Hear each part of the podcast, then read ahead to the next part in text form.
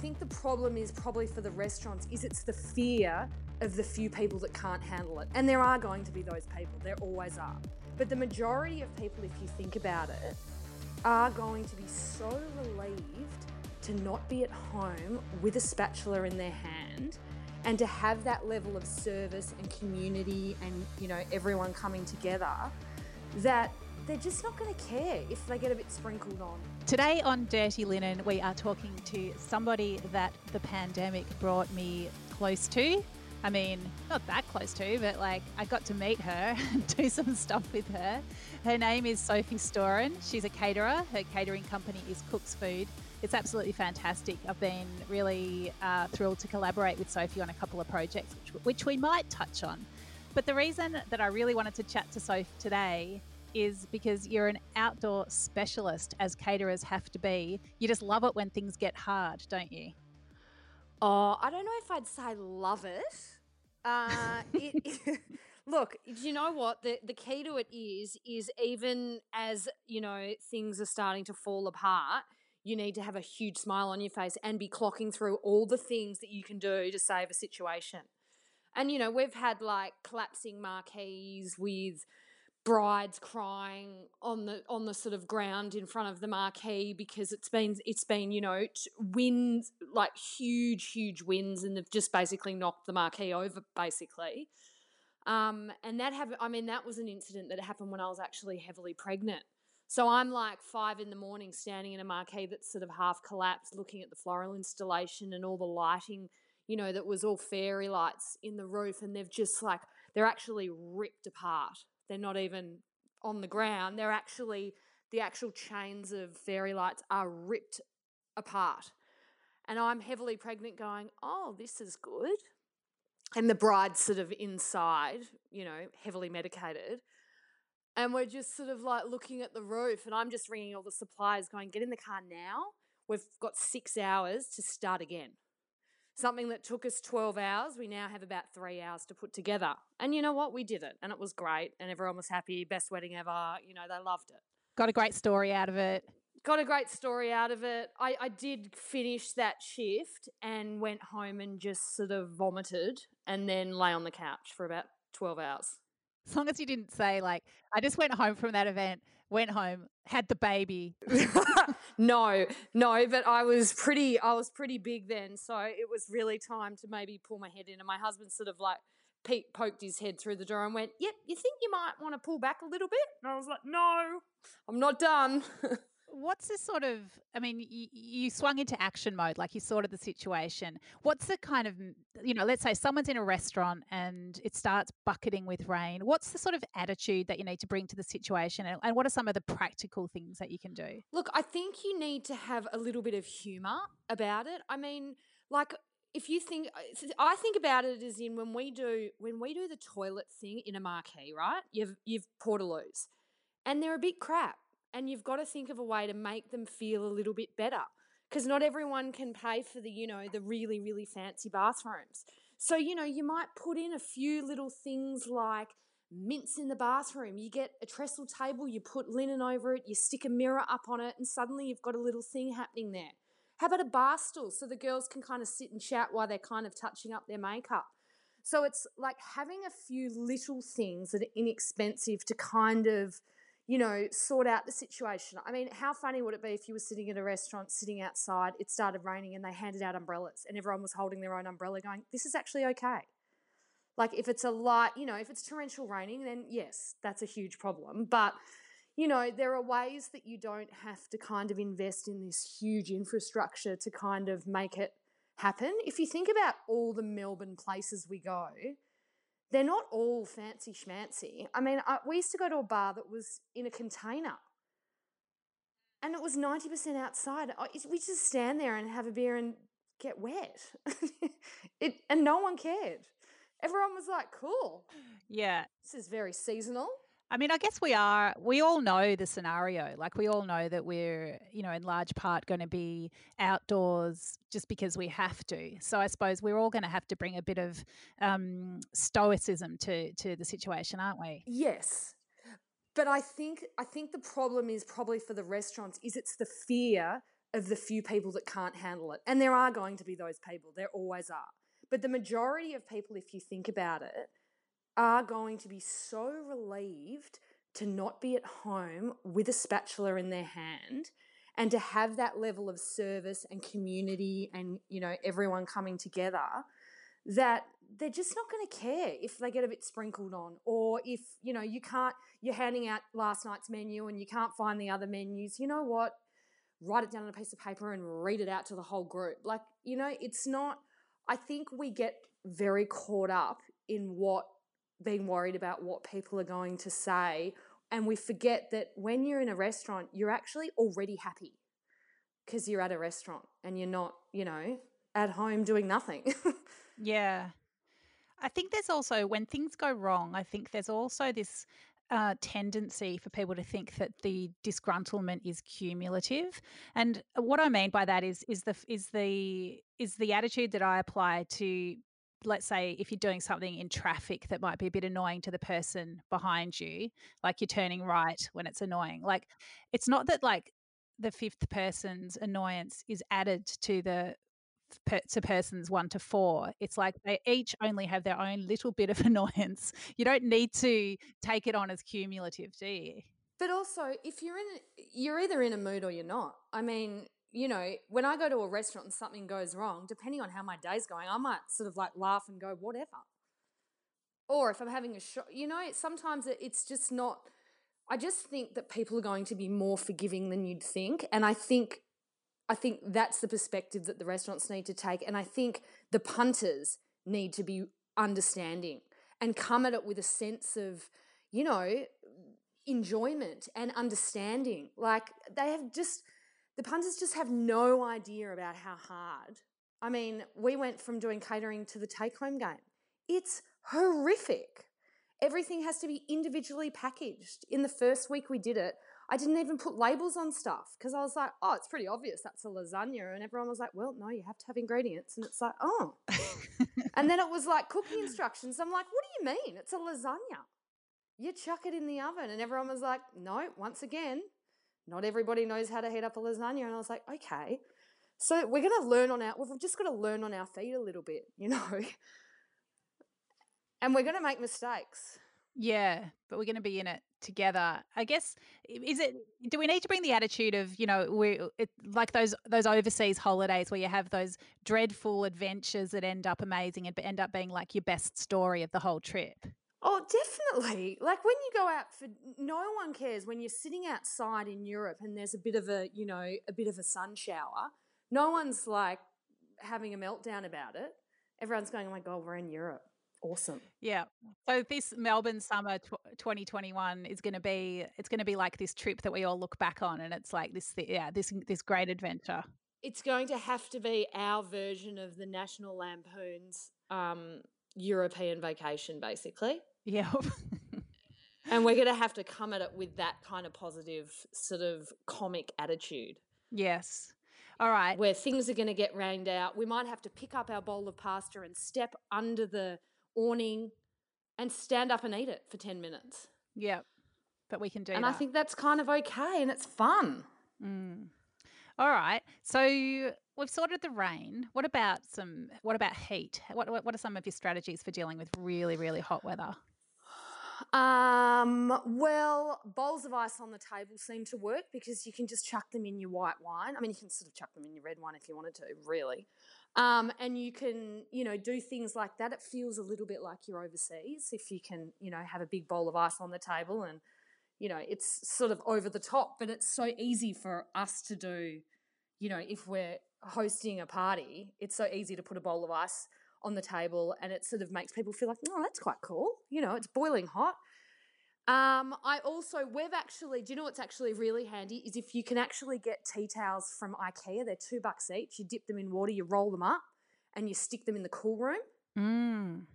Like if it's 42 degrees, you just hand them out to people and they wrap them around their necks. Love it. Oh, so good. We do them at, those at weddings when it's like 40 degrees and everybody's unhappy. And you're like, here's a freezing cold towel. And everyone's like, oh, yes And then, you know, everyone has a few drinks and they're on the dance floor and suddenly it's not, you know, no one even realizes it's still 40. Yeah, love it. Oh, that's really great. Um, yeah, I think, I think, you know, I think we're going to need a few things like fans and things like that. But I do think, you know, we're going to be hot sometimes. And there's no reason that, you know, restaurants should have to invest in huge amounts of infrastructure so that your bodily temperature remains at the perfect temperature that you're comfortable with. Mm. Yeah, we just got to be in amongst it a little bit. We're going to be in amongst it. We're going to get a bit hot. We're going to get a bit cold. Take a jacket. Make sure you have a cardigan that you can take off, you know? I think I'm going to invest in a dining poncho of some sort, or maybe someone could make some. Because, yeah, it, I just feel like I want to be able to support the restaurants, but I don't, I hate being cold. I'm not so worried about being hot.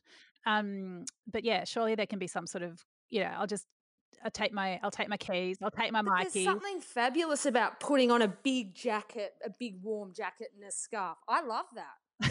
yes. Uh, You know, like we used to go to the snow as kids, and my mum used to make my dad barbecue, and he'd be out there with a cold beer and basically an entire head to toe ski suit, and it was a blizzard. And she'd be like, "Don't come in until those steaks are ready," and he'd be like, "Okay," and he'd be fine because he'd have a six pack sitting in the snow. I love it. It's great. I feel like the attitude is going to be the most important thing. And I mean, uh, what do you do about keeping staff on track? Like if, you know, staff see a tablecloth flapping um, and people getting a little bit concerned, like how do you, how do you sort of keep your staff focused and on track in, in situations that get a little bit hairy? I, I think if they're distre- that you can sense that they're feeling distressed, they need to walk away and they need to go to their, you know, a senior, more senior staff member and say, I can't handle the situation. And, you know, someone like myself or one of my managers would come in and sort of deal with the situation. Because honestly, you know, if you come in with storming in with confidence and a positive attitude, they're fine. You know, like flapping tablecloths, that's easy. That's just duct tape, double sided duct tape that you stick to the inside of the table. You know, like that. I've been there, had the flappy thing. What about mozzies? Mozzie's um, coils under the table work really well. Um, a little, and you know, a, t- a can of Aerogard. Sometimes it's mind over matter. Like I'm a person that gets itchy anyway, so it could be a mosquito or it could just be my imagination. Okay. So I, I, you know, I just think having all of the precautions there, like the coils and like that, but you've got to be careful of the tablecloths because you can set them on fire. May have done that before. okay. Mosquito coil under the table catches to the old um, tablecloth, and that's the end of that. All right. That doesn't sound ideal. Nah, but it's you know, you, you know, I learnt from that. You just stick it right in the middle center pole of the table. Or, or it goes on the floor. The actual ones you can get from Bunnings, you can actually burn them in it inside a tin. They- They're really good. They're really good because they're less of a fire hazard, you know? Yeah, I love it. Um, all right, I think you've pretty much sorted out all our outdoor dining scenarios. Thanks for doing that. Um, so, as a caterer, this week would normally be all about spring racing. How does it feel to be uh, in a very different year? Um, look, I think the thing that's been most hard is obviously we cannot do events at people's homes. I mean, we're not a caterer that has stacks of venues. I've ne- I'm a bit too flighty for that. I like to go to different places and create a new adventure every time. You know, so we don't go back and repeat the same thing. We do events at people's houses. And from what I can tell, this is going to be the last thing we're going to be allowed to do. So even though everyone's going, oh, Hospo's about to open up, we're still I mean, we're still going, we're just not going to be able to have 50 people in people's backyards. And whilst I'm getting a lot of inquiries, I'm, I I've done what, four quotes today for December events where it's 40 to 50 people at someone's house. You know, there's a big disclaimer on the bottom of that that says, you know, if we're allowed, basically. Because, yeah, I mean, that's, that's what we love doing is stuff in people's houses because you can go in and you meet them and you talk about what the menu is and what type of people they are and you sort of design that and the look and the feel of the table setting around the style of food they want and what kind of person they are and because we don't have set menus we kind of create our own adventure as we go it's there's a real kind of like closeness that we have with people that that we're missing you know?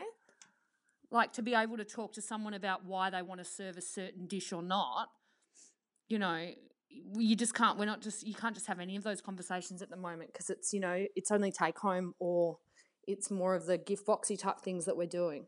Sure. So is it like an ongoing regret and sadness about the situation, or are you just so beyond that? You just like just throw it at me, whatever it is, we'll just roll with it. Um, you know what? I know every, it's it's the Corona coaster. Like some days I'm like, okay, this is what we're gonna do. It's gonna be awesome. Can't wait. Let's do it. And then two days later, it's like fetal position in bed. Don't want to move. So it's a matter of having the least amount of fetal position moments uh, and having as many of the, you know, inspired moments where you where you're looking at what other people are doing, going, "Oh, that's a really great idea. I wonder if we could do that in this way," and things like that. Like this, this is going to end, and it's just a matter of holding on until it does. And we've been, you know, it feels a little bit like we've been calling it a little bit of battle fatigue, where you know you're always running around going, "Yep, here we go, motivated, can't wait, to do this, to do that." You know, most of my senior events team are delivery drivers, and that was kind of a bit that was a bit novel at the beginning. We're all like elbows out the window. I'm going to go down to Mornington Peninsula today and deliver some food. How fun! But it's you know this is people's career choice, and suddenly it's like, okay, that was fun for like a couple of months. When is this going to be over?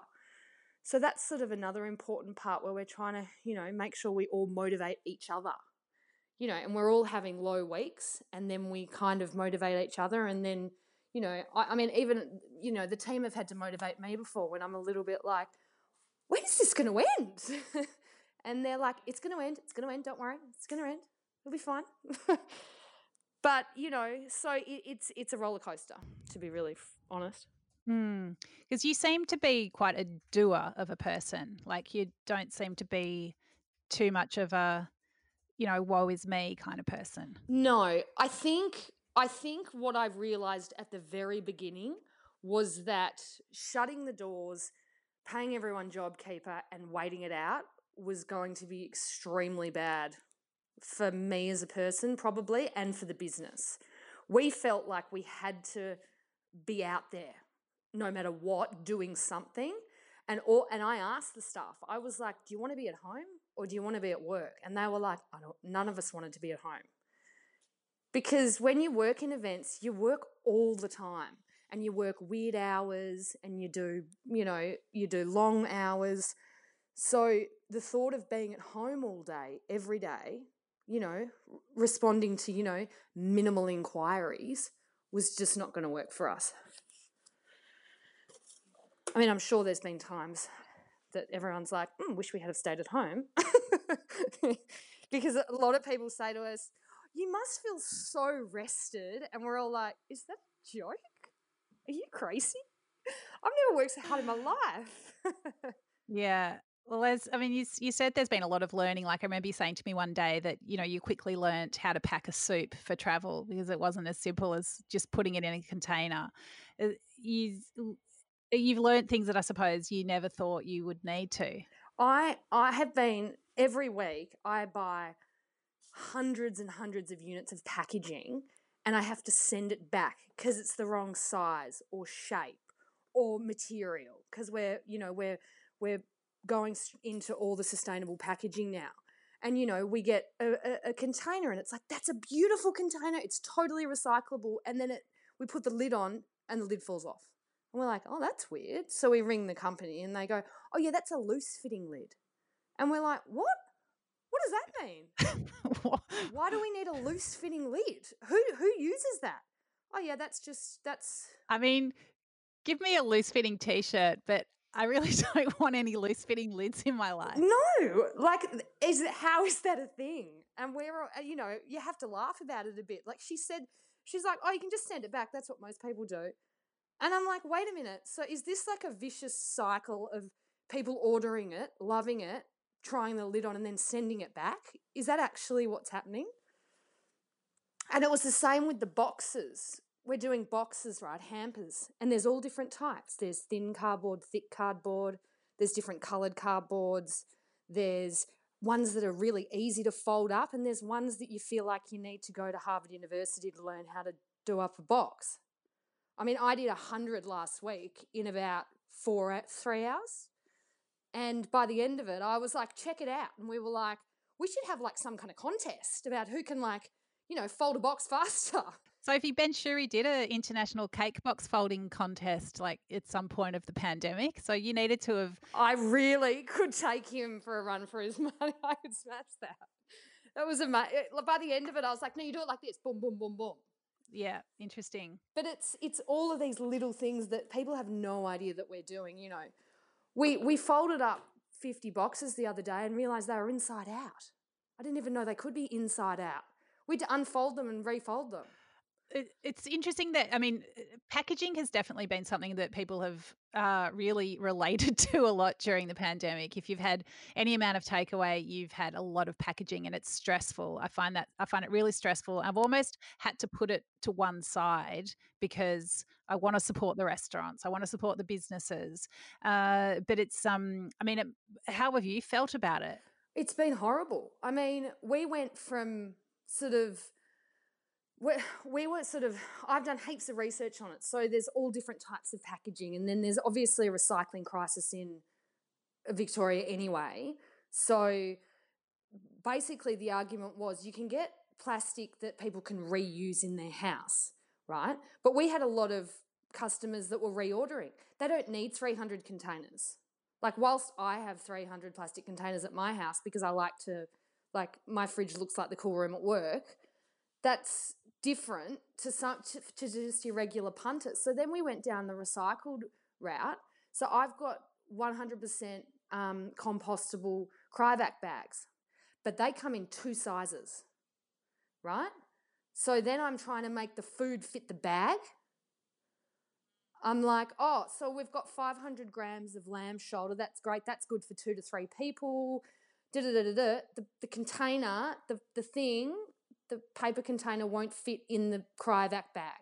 So then we're like, oh, so we either use a very large bag and have to fold it over, and then it's like, oh, what's the point? So it, it, it's a lot about trial and error. It's a lot about using different companies and finding the right one that fits in. Um, you know, some of we're, we're sort of learning that if we can have a set size tray, like a paper tray, and then slide that into the compostable bags, that works really well but all of that has you know we haven't had time to do like the r&d that you would do to start a business like what we're doing right now. Mm, sure because you've just been thrown into it obviously. Yeah yeah we've just had to go oh yeah cool we can do takeout no problem. And then it's like what, what do we do? Does anyone know? Does anyone know how to, does anyone know how to do this? And it's like and then someone in the office will put their hand up and go yeah i reckon you do it like this. But that's not how like no one would ever start a business like that no one would never open the doors and then figure out how to do it. But that's what most people and restaurants and caterers and everyone is having to do. Do you feel that you're competing with restaurants now, and especially, I suppose, as, as they reopen? How do you how do you see things continuing for you in this sort of pre-event space? Uh, no, I don't. I don't really. I think what we're offering is different. I mean, we're the take home that we're offering is more of a like a mum and dad sort of wholesome kind of, you know, food, like a Sunday roasty type food. I feel like the restaurants are still selling that market of I'm going out for dinner. You know, like we're doing, you know, a beautiful lasagna and we're doing, you know, a great piece of um, ocean trout with smoked tomato salsa, but it's not like all the tiny individual containers with all the little tiny pieces. It's sort of not, that's not where our main sort of ordering is. We're going for more, you know, regular orders, people that are placing weekly orders and going, I love the meatballs, we get them every week. Not, not like I'm getting lobster rolls from Cumulus. You know, that's like a real special treat. So I, I guess it's kind of different, but you know, there's a huge population in Melbourne. There's definitely enough work for everyone anyway. Yeah. And you've managed to keep all your staff on? Yes. Yeah. Um, I have, and that was that's been awesome because I, I really, I mean, I did have to let um, some people go in the very beginning, just because it, we just had to scale down. Um, but the majority of them have stayed and uh, will continue to stay if we can keep going. So good. It's really, really great. So, how are you? Yeah, it's an it's such an achievement. How are you looking ahead? Like, what do you think you know the next few months are going to hold for you and for Melbourne as a whole? Um, I'm talking to I'm talking to one of the councils about um, putting a marquee up for eight weeks in a, in a garden, and whether or not I can have the marquee up and we can run events through there. Um, and basically, we want to do like community based stuff for the council, and then we'll do events because um, I've got clients that want to do it. Now, what I think we'll be able to do is have the same outdoor quota as a restaurant will be able to have because I've been poring over DHHS pieces of paper today, which are thrilling reading. And a marquee is considered an outdoor space as long as it's got um, less than two walls on it. So I like the idea of no flooring, grass, you know, all walls off the marquee. And, you know, we just do, you know, a long lunch, a dinner party, those kind of things, and it'll be a maximum of 70 people or whatever the quota is, with, you know, all the social distancing that needs to happen. I mean, we've already got a, um, a COVID safe plan, but we just have to keep updating it as they give us new information. Um, so I'm trying to negotiate that at the moment with one of the councils, and then hopefully, you know, we like the idea of, you know, working with a restaurant and bringing them in, one of the restaurants of the council, we bring them in and we do like opera in the park with an Italian restaurant that we help facilitate because that's what we can do and we can like show them how to do it. That is such a good idea. Yeah, I'm just trying to get the council to come to the party. Okay, well, whichever council it is shall remain nameless, but I'm sending all the good vibes towards you for those interesting discussions with councils.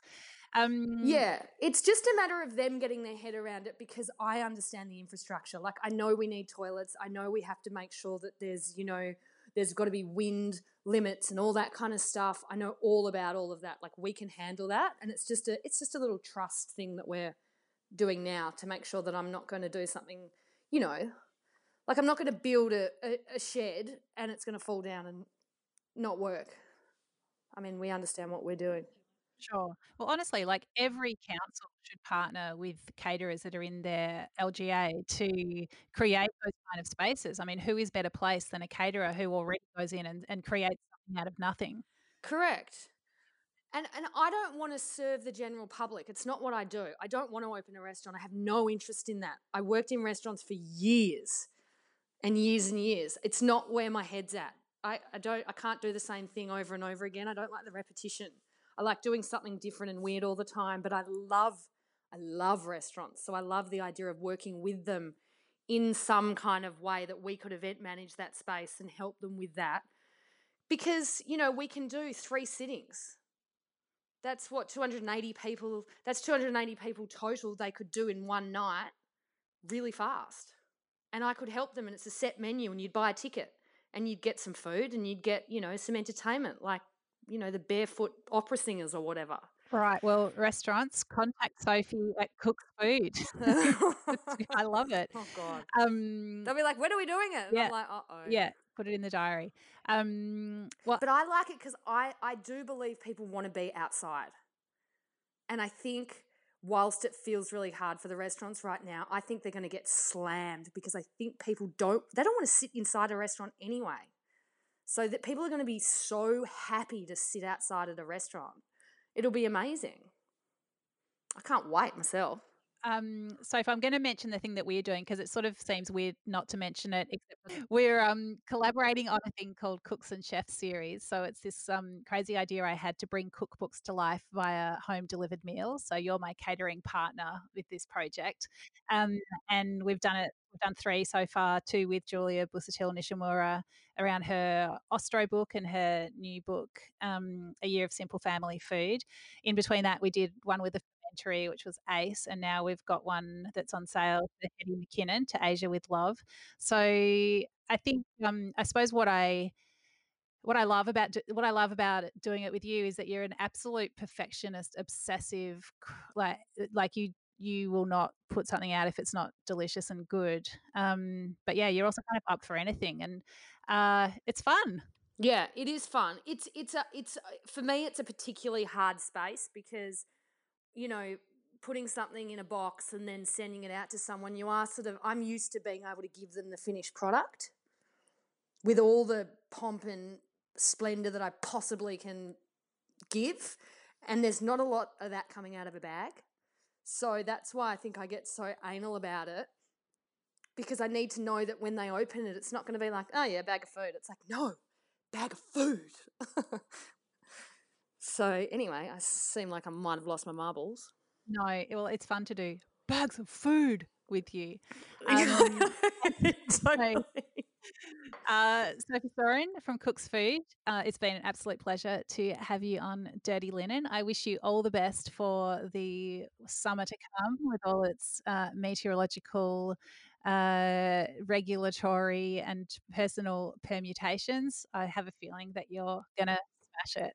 I hope so. I just can't, I just want to get amongst it. Yeah, I think we all do. But yeah, um, thanks so much for coming along and having a chat. No worries. Thanks, Dani. This is Dirty Linen, and I'm Dani Valent. We air the issues that the hospitality industry finds hard to talk about. We spend a week thrashing around each issue, hearing from different people with unique perspectives. We want to hear from you as well. If you have something that needs to be said about a topic, get in touch so we can include your perspective. Contact us at dirtylinen at deepintheweeds.com.au or hit us up on Insta at Dirty Linen Podcast. We can't wait to hear from you. This is a Deep in the Weeds production.